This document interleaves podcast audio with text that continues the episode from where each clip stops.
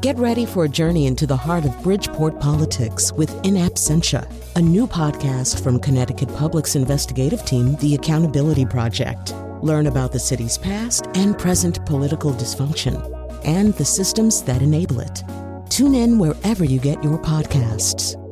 Funding provided by Francisco L. Borges and the Melville Charitable Trust.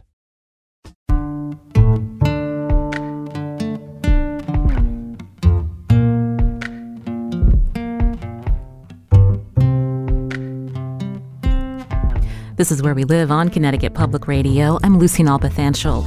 When you're out shopping for soap or shampoo, how closely are you looking at the label? You may already be wary of parabens or know about microbeads, which were banned in the U.S. in 2015.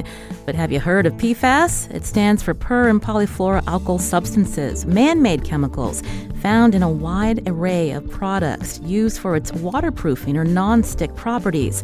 They're dubbed forever chemicals and have turned up across the country in the sea, soil, and air. And for 9 out of 10 of us, in our blood.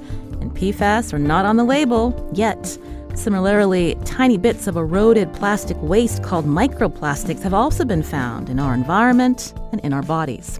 Today, where we live, we learned about efforts to monitor the prevalence and impact of these contaminants in Connecticut, particularly in our drinking water and in Long Island Sound. Now, what questions do you have? You can join us, 888 720 9677. That's 888 720 WNPR, or you can share a comment or find us on Facebook and Twitter at Where We Live. Here more on Zoom with us is Dr. J. Evan Ward, who's professor and head of UConn's Marine Sciences Department. Evan, welcome to our show. Thank you, Lucy. Also, thank you. And also with us on Zoom, Sylvain DeGuise, a professor and director of Connecticut Sea Grant at UConn's Avery Point campus. Sylvain, welcome to our show. Good morning, Lucy. And when I mentioned the Sea Grant program, that is the state and federal partnership through UConn and the National Oceanic and Atmospheric Administration's National Sea Grant College program. I'll start with you, Evan. I mentioned microplastics. So, how prevalent are they in Long Island Sound? What do we know? So, first, uh, listeners should understand that microplastics is a broad umbrella term for a variety of different uh, particles. So, I like to think about microplastics like candy. So, if you say candy, it conjures up all different types of candy, different sizes, different shapes, made of different things. There's dark chocolate, milk chocolate, hard candy, etc. So, when you say microplastics, it's it's the same thing you're talking about a wide range of synthetic polymers that are found in the environment. And before I answer your question, I'll just say that um, the concentrations in Long Island Sound and elsewhere vary considerably depending upon population density, depending on uh, tides and winds and all different types of uh, physical characteristics in the water. So it's not an easy uh, question to answer. But in Long Island Sound, from our research, we're finding that there are anywhere between one and a couple microplastics per liter of water in Long Island Sound. And those microplastics, like I said, vary in their synthetic composition. Now, when we talk about the, the different uh, types of microplastics, uh, and you mentioned it's not an easy question to answer, they're invisible to the naked eye. And so, how do you go about testing? Yeah.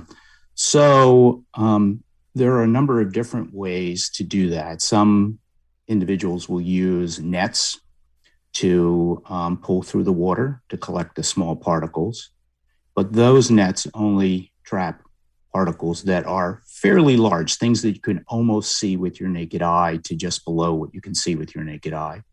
But there are a lot of microplastics that are very much smaller, as you said, below what you can see with your naked eye. So the process usually entails taking volumes of water, then filtering that water, and then placing the material that you filter into substances that have various densities. So those plastic particles float, and then you can collect the floated particles, refilter them, and then you can analyze them using spectroscopy. Mm. So, how long have researchers been looking for microplastics and analyzing what they've found in Long Island Sound, Evan? in Long Island Sound, not too long. So I would say uh, we were one of the first to look at microplastics in Long Island Sound, and that only goes back to about 2015. However, the um, idea that there were small plastic particles in seawater dates back to about the 1970s, late 1970s. And uh, various not for profit organizations like SEA became aware of the problem and started sampling uh, during their uh, field trips with students, sampling water using nets to collect plastic particles that you could see, but still pretty small plastic particles. So that happened in the 80s and 90s, and they have a very good um, database for plastic particles that are between, I don't know, something like a fraction of an inch to about an inch. Mm. You know, earlier I mentioned microbeads, which were banned in 2015, mm-hmm. but uh, through your research, are they still turning up? Um, actually, no. Uh, the most prevalent microplastic that we see are fibers. So, fibers come from a variety of different sources from our clothing, right? So, you wash your clothes, most of our clothing are synthetic polymers, and those little fibers that are released during the washing cycle end up going down the drain and going out to the environment in a variety of different ways. Um, and also, you can have fibers uh, fraying from lines, from boating activities, and other types of activities. So, fibers really are what we see mostly in the environment, followed next by fragments. So things that are chipping off of plastic bottles, chipping off of um, buoys and things like that. Hmm. When we think about the health of Long Island Sound and the, and the shellfish that are there, what does research tell you about um, how shellfish react to these microplastics, Evan? Yeah, so, so that's actually a good news story.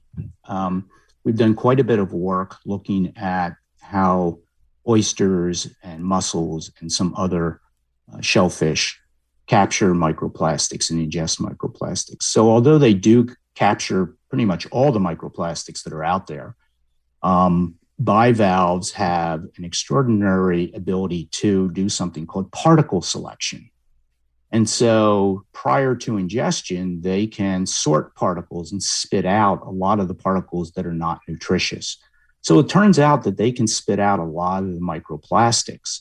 And so what happens is, is that when you take a look at the load of microplastics in shellfish in Long Island Sound, it's pretty low. It's only a couple microplastics per animal. So, given what you said, they're not a great indicator of maybe that there might be pro, uh, certain prevalence of microplastics in a specific part of Long Island Sound. What about um, other fish?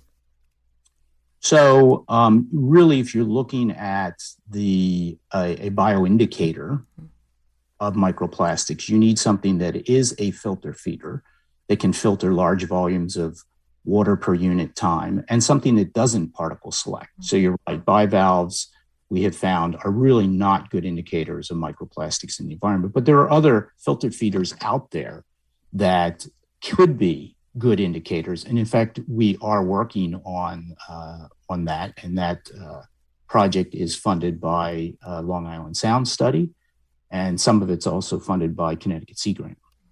You're listening to Where We Live as we talk about man made contaminants in our environment, from microplastics to PFAS, which stands for per and polyfluoroalkyl substances that's used in a wide array of products. You've been hearing from Dr. J. Evan Ward, professor and head of UConn's Marine Sciences Department. As I mentioned, Sylvain DeGuise is also here, UConn professor and director of Connecticut Sea Grant at UConn's Avery Point campus. And so, Sylvain, talk more with us about PFAS and how ubiquitous they are. Lucy, um, f- first and foremost, PFAS is actually a family of chemicals. It's not an individual chemical, and and like a number of chemicals, there's older generation and there's newer generation uh, compounds as, that are part of PFAS. So it's not one chemical; it's a family of chemicals. They're manufactured, they're man-made, and they're used because they repel oil and water. They're hydrophobic, and because of that, they've been used in a number of consumer products, from the stain repellent in, in your carpet or on your couch or on your pants to the non-stick pans to uh, the microwave popcorn bags um, and they're also used in a number of industrial applications like the uh, uh, aqueous firefighting foams that are often used in airports. And you might remember a recent spill in the Farmington River. Uh, because they're so broadly used and because they're really, really hard to break down, which is one of the reasons they're manufactured in, in the first place, um, they're now found everywhere. They're found um, in, in the environment and they're found in the blood of humans and wildlife as well uh, across the globe. Mm. And coming up, we're going to be talking with the Connecticut Department of Public Health about uh, PFAS, uh, uh, many of these chemicals that have been found in groundwater, and how uh, the Department of Public Health is is analyzing uh, groundwater around our state. But when we think about uh, Sea Grant's work, I understand there was a contaminants of emerging concern project, Sylvain. So, how do both PFAS and microplastics factor in that survey? So we.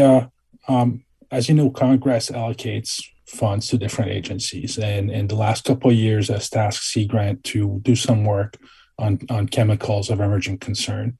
And I was uh, leading a group to do a scoping exercise. There, there's a number of entities, including a number of federal and state agencies, that are tasked to deal with different chemicals of emerging concern. But by definition, they're of emerging concern, so they're not very they're, they're not very well known their distribution and their toxicity are not fully understood. And there's a number of, of, of different agencies that look at, at different aspects of that. Um, and we uh, did a, a, national scoping exercise to understand who does what and what might be a, a strategic role for Sea Grant to play. And, and, and some of the outcomes of that scoping exercise are quite interesting. For example, um, there's a number of agencies that study humans and other agencies that study the environment. And uh, we uh, we task Sea Grant, we challenge Sea Grant to consider humans as part of the environment as opposed to separate under a concept of One Health. Um, another example of, of, what came out of that is that there's uh, uh, important research that, that's taking place, but Sea Grant is fairly well known to inc- include research outreach and education. And we we challenge Sea Grant to continue to, to use that, that framework for research on chemicals of emerging concern, not only to discover new aspects of those of those chemicals, but also to transfer that information to the population for everybody's benefit. You mentioned uh, several times contaminants of emerging concern. So these are also chemicals that are not regulated, Sylvain, right now. That is correct. That mm-hmm. those are chemicals that are um, newly recognized as more prevalent in the environment than we first thought, or, or whose effects are not fully understood. So it's hard to regulate something you don't fully understand, um, as opposed to legacy contaminants like PCBs that have been studied for 30, 40 years. They're well understood, they're, they're now well regulated. Their manufacturing has been regulated, has, actually stopped uh, across the world. Uh, so that the by contrast, chemicals of emerging concern are not well understood, and we're still trying to wrap our hands around what, what are the most important aspects of it and who should regulate them. Right. You can join our conversation, 888-720-9677, or find us on Facebook and Twitter at Where We Live. Um, so you mentioned you know, there's still a lot that's not known, but can we talk a little bit about um, some of the studies that have been done? And let's start with, you know, how microplastics and PFAS might may interact in the environment, Sylvain. Yeah. Uh, so um, uh, PFAS are water repellent, so they don't they don't like to be in water. But but there are things like microplastics that um, uh, easily attract chemicals like PFAS. PFAS can ad- absorb to the surface of microplastics. So when a fish ingests a piece of microplastic, it does not only ingest the, the, the physical thing and its chemical components, but it also ingests the other chemicals like PFAS or even PCBs that absorb absorb to their surface. Uh, so it's a it's a it's a dual trap, right? It's a it's a it's a combined effect, and we are really not very good at understanding combined effects of chemicals. Mm.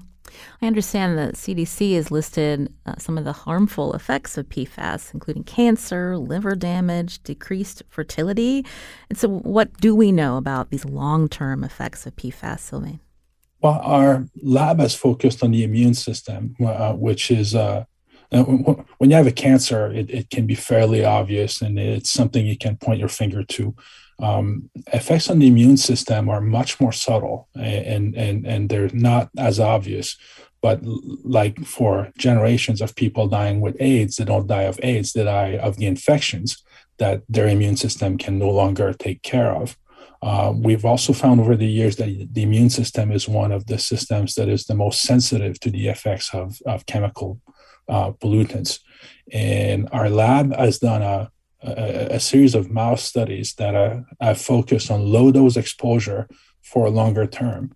And we found that the effects of, of PFAS in mice uh, exposed for a longer time are much more marked and at much lower concentrations than previous studies have demonstrated. And, and, and this is an important concept because uh, it's it's certainly a lot easier and a lot cheaper to do short-term studies, but it, it may not tell the full the full story.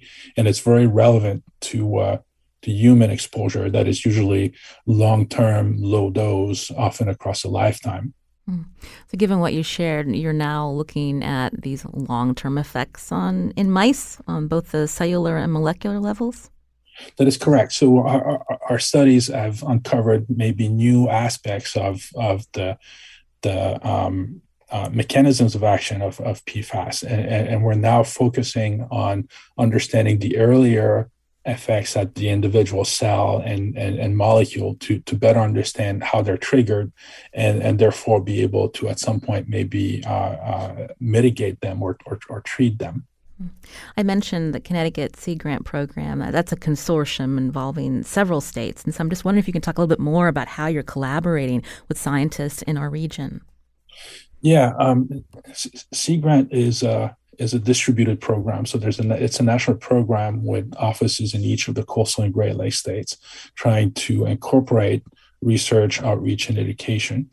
Uh, and Sea Grant funds research. For example, we funded some of uh, Evan's research on microplastics. We are also funding right now a project on PFAS in shellfish close to the airport in Groton. We know that uh, a lot of uh, firefighting foams are used in, in, airports and sometimes leak out. And that seems like a, a, a nice place to start looking for for the, the leaking in the environment and how that might be uh, incorporated by shellfish, uh, including through the food chain of shellfish. So, I, I, by looking at early events in the food chain, we might better understand the processes that lead to accumulation of PFAS in other species, including predator species and humans. Mm. You'd mentioned earlier this uh, umbrella group of, of, these man-made chemicals, often just mentioned as PFAS. Uh, there's still a lot that's not known. But getting back to microplastics, what do we know about their impact on humans and and also wildlife?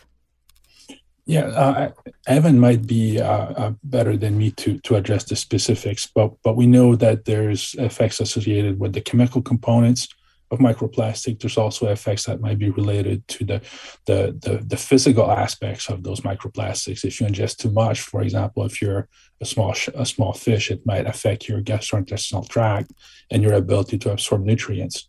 Mm. Evan, you're still here with us again, professor and head of UConn's Marine Sciences Department. So, uh, again, when we think about um, microplastics and being harmful to humans, and also what we know about how they impact wildlife. Right. So, with uh, shellfish, the data to date suggests that at environmentally relevant concentrations, remember I was saying that there's only a few to 10 microplastic particles per liter in Long Island Sound. So, environmentally relevant concentrations, the effects are negligible, if any. Now, I have to say, however, these were done, these results are from relatively short term studies. And as Sylvain pointed out, the short term studies um, are less expensive to conduct, a little easier to conduct, but sometimes they don't show the true effects. So there are very few long term studies on environmentally environmentally relevant concentrations of microplastics on things like shellfish.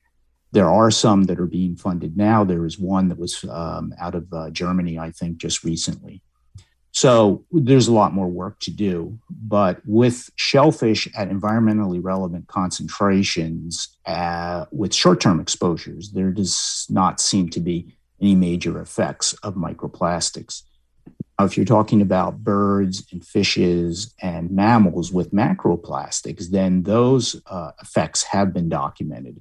And as Sylvain had suggested, there's um, effects caused by blockage of the intestine, entanglement, um, and other effects. And there are some effects of uh, chemical composition or chemicals leaking from the macroplastics in the gut of the mammals or the birds that can cause uh, problems. Mm.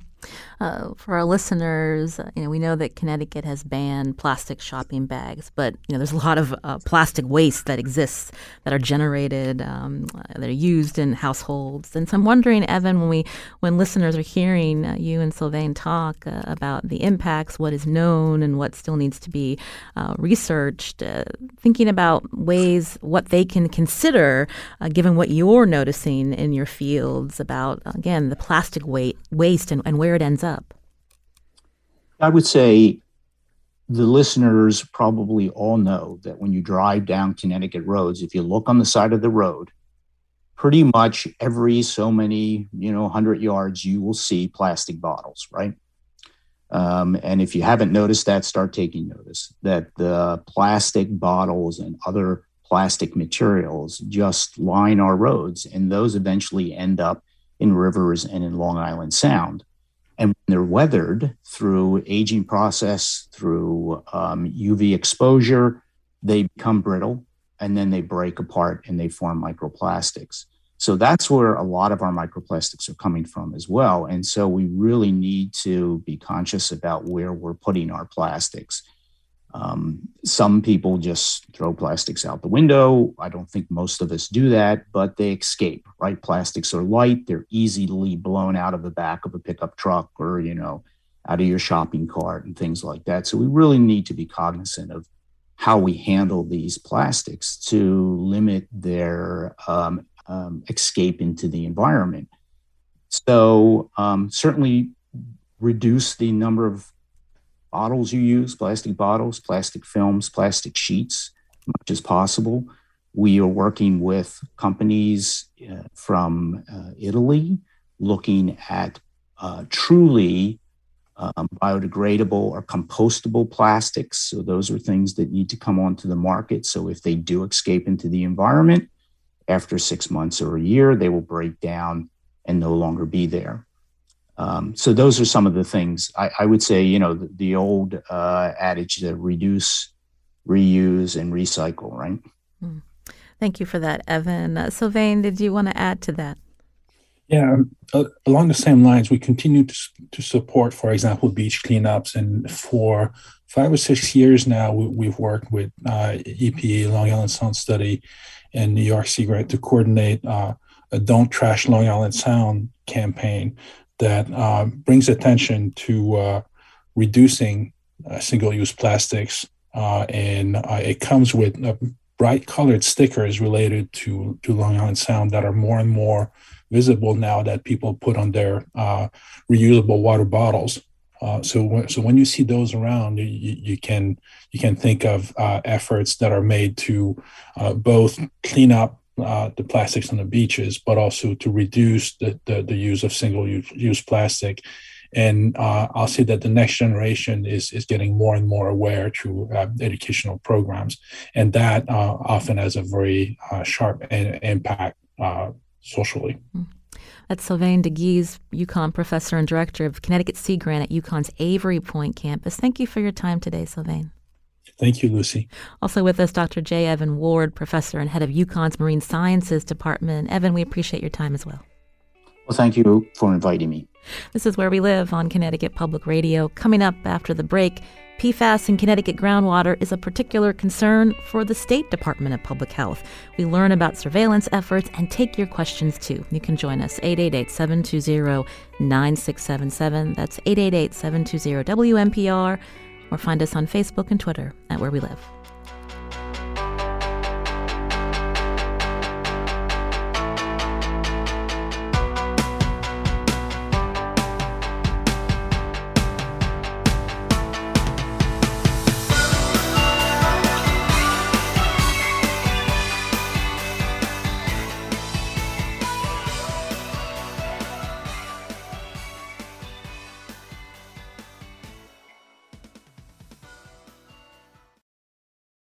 Support for this podcast comes from Hartford Healthcare.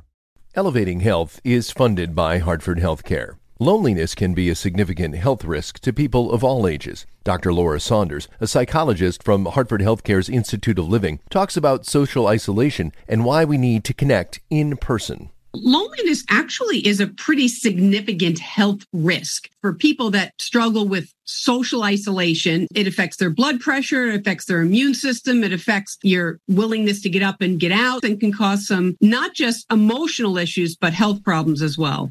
You're not alone. Dr. Saunders explains how important it is for us to look to others and get out of our comfort zone. I like to talk about social isolation as not just that individual's problem, but it's a community problem or it's a family problem. We need to connect with others. We can take space at times as well, but we need to step out of our comfort zone and do things to connect with other people. It's life saving. For more information, go to ctpublic.org slash elevating health. This is Where We Live on Connecticut Public Radio. I'm Lucy Nalpathanchel. We were talking about PFAS or per and polyfluoroalkyl substances. They're known as forever chemicals. They're used in industry and consumer products, and they take many years to break down. The CDC says most people have been exposed to PFAS. They're present in soil, air, and water. Now, you may recall hearing about PFAS in 2019 when firefighting foam at Bradley Airport spilled and then flowed downstream into the Farmington River. More more recently, the Connecticut Mirror reported last August about concerns over well water in Killingworth, Connecticut. State officials warned Killingworth town officials after analyzing water samples. The Mirror reports those results marked one of the first times that Connecticut officials uncovered widespread drinking water contamination tied to PFAS.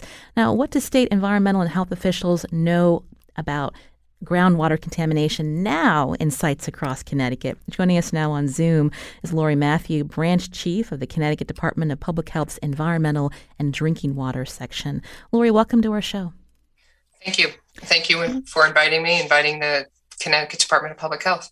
Now, our listeners can join with questions 888 720 9677 or find us on Facebook and Twitter at Where We Live.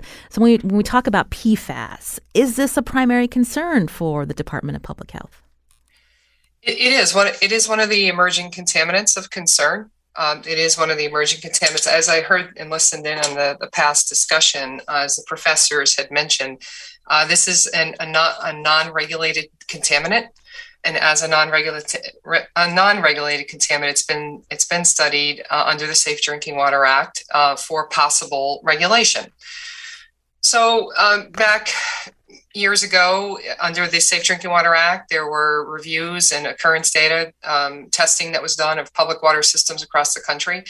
Uh, in Connecticut, you know that was conducted from 2013 to 2015. Um, nothing was found at that moment in time, but science has changed, detection limits have changed. Um, and as you previously just mentioned, the most recent uh, situation in Killingworth, um, through some testing that came about because of the governor's task force um, that was pulled together as directed by Governor Ned Lamont in 2019. Uh, we came together as two agencies, Department of Public Health and DPH, uh, pulled together 20 other agencies across the state and put together a, a strategic plan, and action plan for the governor. Um, and what it said is that public water systems should be testing their water. Again, this is non regulated, but we've recommended testing for our public water systems. Uh, and that testing continued on.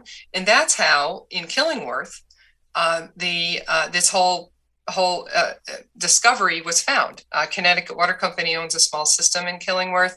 They were testing their their supplies as a public water system. Again, not a regulatory requirement, but they were doing what we recommended uh, under the Department of Public Health, and they found PFAS at elevated levels. Uh, then, once that was found, we worked with the town, the local health director, the first select people um, to test more. And as we tested more private wells and other public wells within the, the Killingworth Center area, we found it to be a prevalent um, concern in the groundwater. Hmm. And so, because it's a prevalent concern, there are residents in, in Killingworth right now that are still relying on bottled water, Lori?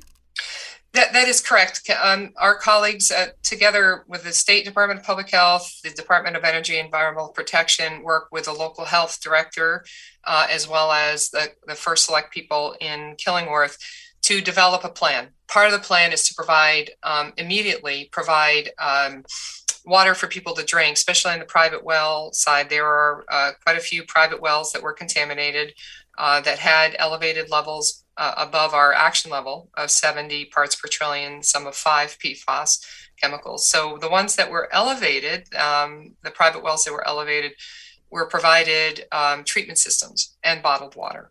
Uh, so right now there are um, individual homes on private wells that have treatment units in place. Um, and there are public supplies and the, the town hall, the school um, that's in the area has been provided bottled water. Um, and so now that's the intermediate, uh, immediate plan. Uh, and now there's um, much study going on about where the groundwater contamination had come from uh, as well as what are the long term, what's the long term vision to help this area out with uh, a, a, sustainable source of uh, public water that is, um, you know, that is PFAS free. Mm. I understand there have also been uh, samples and water found to have these chemicals in, in the town of Weston.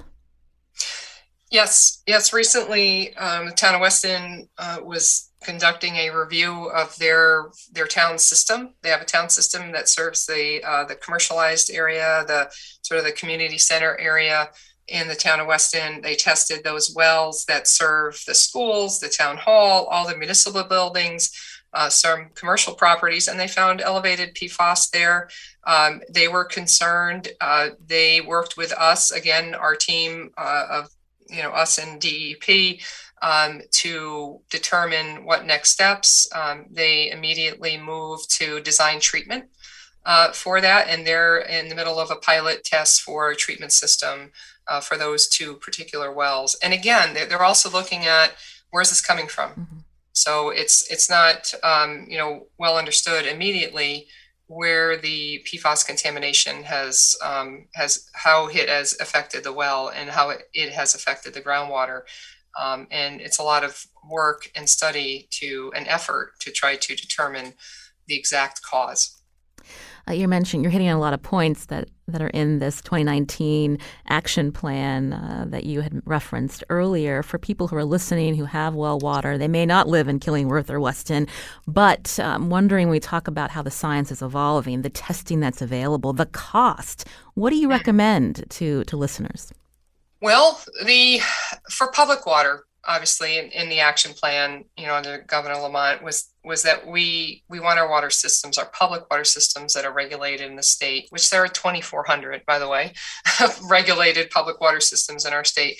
We've asked all of those systems to test, um, and specifically the the community based where people live. Um, we've asked them to test, and again, it's a recommendation. It's a recommendation to test. For private well owners, um, we don't suggest that you run out and spend, you know, you can spend between 350 to $400 for a PFAS test. Mm-hmm. Um, and, you know, it's quite an expensive test. Uh, uh, for private well owners, I'm glad you brought it up. I, I would recommend strongly that if you haven't tested your private well in a long time, that you should for some of the most basic things. You know, test for, uh, you know, have great information on our Department of Public Health's webpage. If you Google private well uh, testing Connecticut Department of Public Health, our webpage will pop up. It'll give you the laundry list of items that we, we suggest you test for, which would be E. coli, the nitrates, the iron, manganese, uh, uranium, arsenic, those types of things that we know are in the ground. Um, and they are known contaminants in the ground. And um, again, more information uh, you can find on our webpage for testing private wells. Again, you're hearing Lori Mathieu here on the show, branch chief of the Connecticut Department of Public Health's Environmental and Drinking Water section, as we talk about PFAS. You can join us, 888 720 9677, or find us on Facebook and Twitter at Where We Live. So we talked about Weston. Would that be the most recent example of where PFAS has been found in, in, in water, Lori? Yes, yes, um, exactly that. In, in the drinking water, that is mm-hmm. the most recent case. You may have heard of uh, PFAS in fish in the Hockanum River.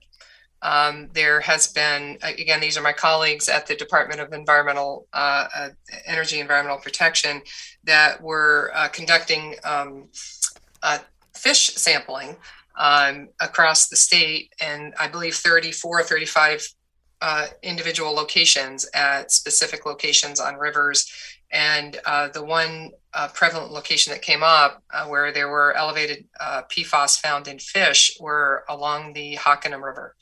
So right now we have a fish advisory. That's my toxicologists and epidemiologists work with DEP on issuing the fish advisory uh, and the signs are posted all along a 13 mile stretch of the Housatonic River.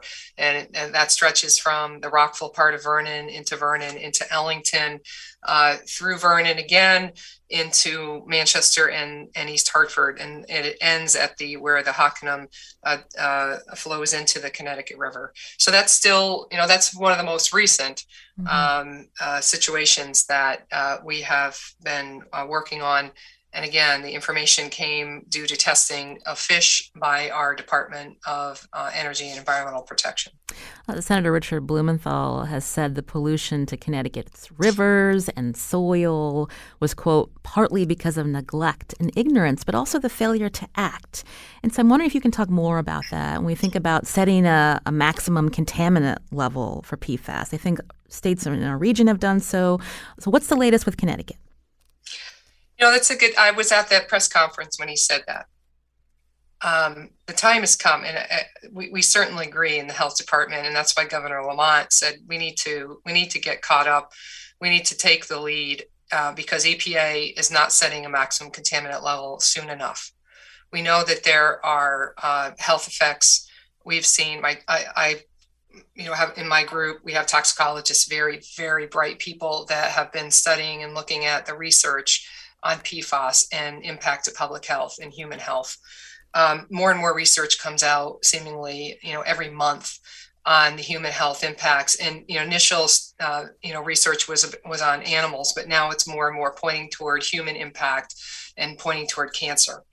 Um, and so, what we have done in Connecticut, we've set an action level um, uh, years ago under Dr. Gary Ginsberg, who now works for the state of New York. But our toxicologist at the time in 2016 set what was one of the more groundbreaking uh, action levels across the country in 2016 of 70 parts per trillion, sum of 5 mm-hmm. That's where we are today. But we have, through our toxicologist, uh, Cheryl Fields, and our lead epidemiologist, uh, Meg Harvey, have taken a careful look at where we need to go um, so we do we do know, and we're very cognizant, and we do a lot of we spend an enormous amount of time looking and working at what other states are doing, um, because again, EPA has not taken the leadership here, and typically under Safe Drinking Water Act, what happens is when you set a maximum contaminant level, you set it across the country based upon that occurrence data that I mentioned previously. That's a really important process that has sort of broken down we haven't had a maximum contaminant level set in a very long time under the Safe Drinking Water Act. So many states around us, you know, New York, Massachusetts, Vermont, uh, New Hampshire, Maine, and, and Rhode Island, uh, New Jersey, others, um, you know, Pennsylvania, uh, Michigan, uh, uh, others have set maximum contaminant levels because they have found very high levels of contamination in the ground. Mm. A lot of this started in in the New England uh, or the Northeast region because of Hoosick Falls in New York. Um, that goes back to 2015 or 2016 timeframe when they were doing that occurrence data and they found very high levels. Then they found it high in Bennington, Vermont. Then they found it elevated levels in uh, Westfield, Massachusetts. Then they found it in Fort Pease in New Hampshire. And those, and then on Cape. Those are the examples that really hit the public in 2015 and 2016 where those states because of those elevated levels started setting maximum contaminant levels. They started down that road. Uh, we again to go back we in connecticut didn't find those high levels. We have found that you know as you mentioned when you started this discussion um, you know the, the, foam release into you know from the uh, from the hangar up at the bradley airport into the farmington river. And then a couple months go by if you remember the unfortunate plane crash Yes. That also foam was used and a lot of it was captured, but still got into the same reach of the Farmington River. And so, um, you know, those are the things that started us on our road, along with the leadership of Governor, Lamont and directing our two agencies to work, pull together this broad based group of agencies in Connecticut uh, to develop a task force and develop an action plan. And to this day, it's been three years. Um, we continue to do an enormous amount of work between our teams. I'm very proud to say that we've been able, you know, again, through the support of the governor and Commissioner Juthani uh, and Commissioner Gifford before her, uh, the support of um, funding to help um, with staffing because it takes it's a lot of work and you need staff to be able to work with public water systems private well owners local health directors uh, chief elected officials the one thing about pfas that i can tell you from my perspective is that it it it's unknown. There's a lot of unknowns and, and it when people were hearing about it in 2019 into 2020 before covid they were quite scared about it. Um, you know now three years have gone by. Our colleagues at DEEP have done a, an amazing job with um, reducing future releases from firefighting foam by by taking back that firefighting foam they've they've they've spent an enormous amount of time on that work. And that's that's an, an excellent effort. That's one of the many efforts that they have done along with testing fish and trying to you know find out more. We need more of a baseline though. You know the future is that. The future is more testing You've been hearing um, Lori Mathieu, again, branch chief of the Connecticut Department of Public Health's Environmental and Drinking Water section. You mentioned, uh, you know, three years have passed uh, since uh, the action plan and, and some of those events that have been the catalyst. But in terms of thinking about, you know, all of the resources that have been spent on fighting the pandemic, uh, you know, DPH, you feel like you have enough resources to, to continue uh, with the surveilling the, the drinking water making sure that it's safe for our residents? You know, the, the pandemic has slowed us a bit, I will tell you, because many of us um, in, in March, when we were all sent home as state agencies, telework was a prevalent work practice. And a lot of us got turned into people working on COVID in the health department. Um, and rightly so, because it was a sustained emergency like whoever knew right? When we were sent home we thought we'd be back in two weeks but that was not the case. And so we've we've done a lot of work with covid but we've also done we also kept up the work with pfas i, I will mm-hmm. tell you one thing that another it does take staff and we've been able to hire two new staff. Uh, we're looking forward to hiring two additional uh, actually three additional staff with state funding. And you and you need that work. You need that those people to be able to do the job because once more testing happens, uh, if we are going down the road of setting a, a, lower action level at some point in the future, that will trigger a lot more work. We've also been able to secure, again, through state funding with the support of the governor. Um, and uh, and as identified in the action plan, um, equipment at our state lab, our state Department of Public Health laboratory, uh, has equipment in place. They are now uh, it's up and running, and they're testing that equipment for testing PFAS. We didn't have that. We didn't have that capability in the past. We all recognized when we got together back in 2019 that the state of Connecticut public lab needed that capacity. It's not it's not to be used broadly, but it's to be used for special investigations and to help the people that need it the most. We have many disadvantaged communities across our state and people that need help with the technology, with understanding and with understanding how, how PFAS could impact them. So we're going to utilize the technology at the lab and working with uh, um, Dr. Razeq, uh, who is the executive director at the lab, and his team, Sue Ish, and the people there, um, to help us, um, you know, offer sampling to the people that need it the most. We're, we're looking at who they who they are, uh, public water system based um, sampling. Um, and that's going to start rolling out later this summer into the fall. So we're very excited about that. But it does take it does take time and money, and it takes expertise. And I've got to give Pat Bisacky a lot of credit in our team. She's led our PFAS team for years and years, and is a technical expert and has studied and worked with other states across the country. So we have a very good team in place with our colleagues Ray Frigon and Graham Stevens and Shannon Pociu over at DEEP we're a very good team.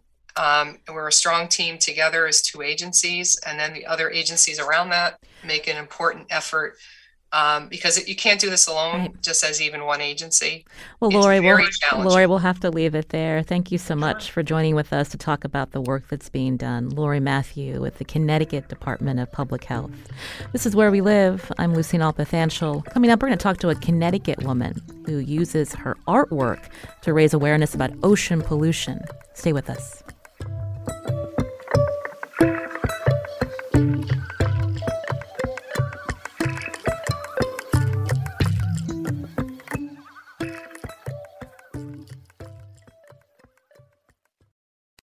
This is Where We Live on Connecticut Public Radio. I'm Lucy Nalpathanchel.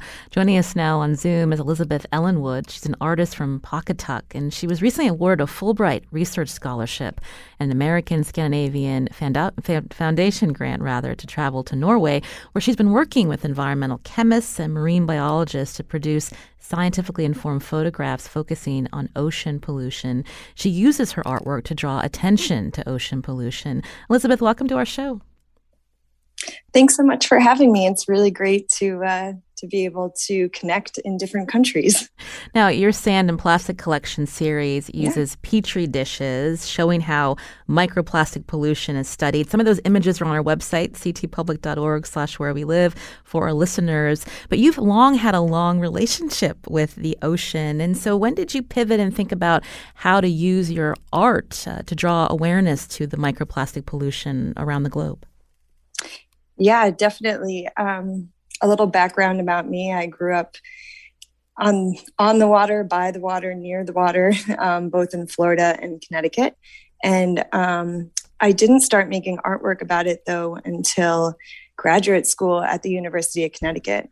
Um, so that was, I believe, I started my project called Among the Tides in 20, uh, 2018, maybe.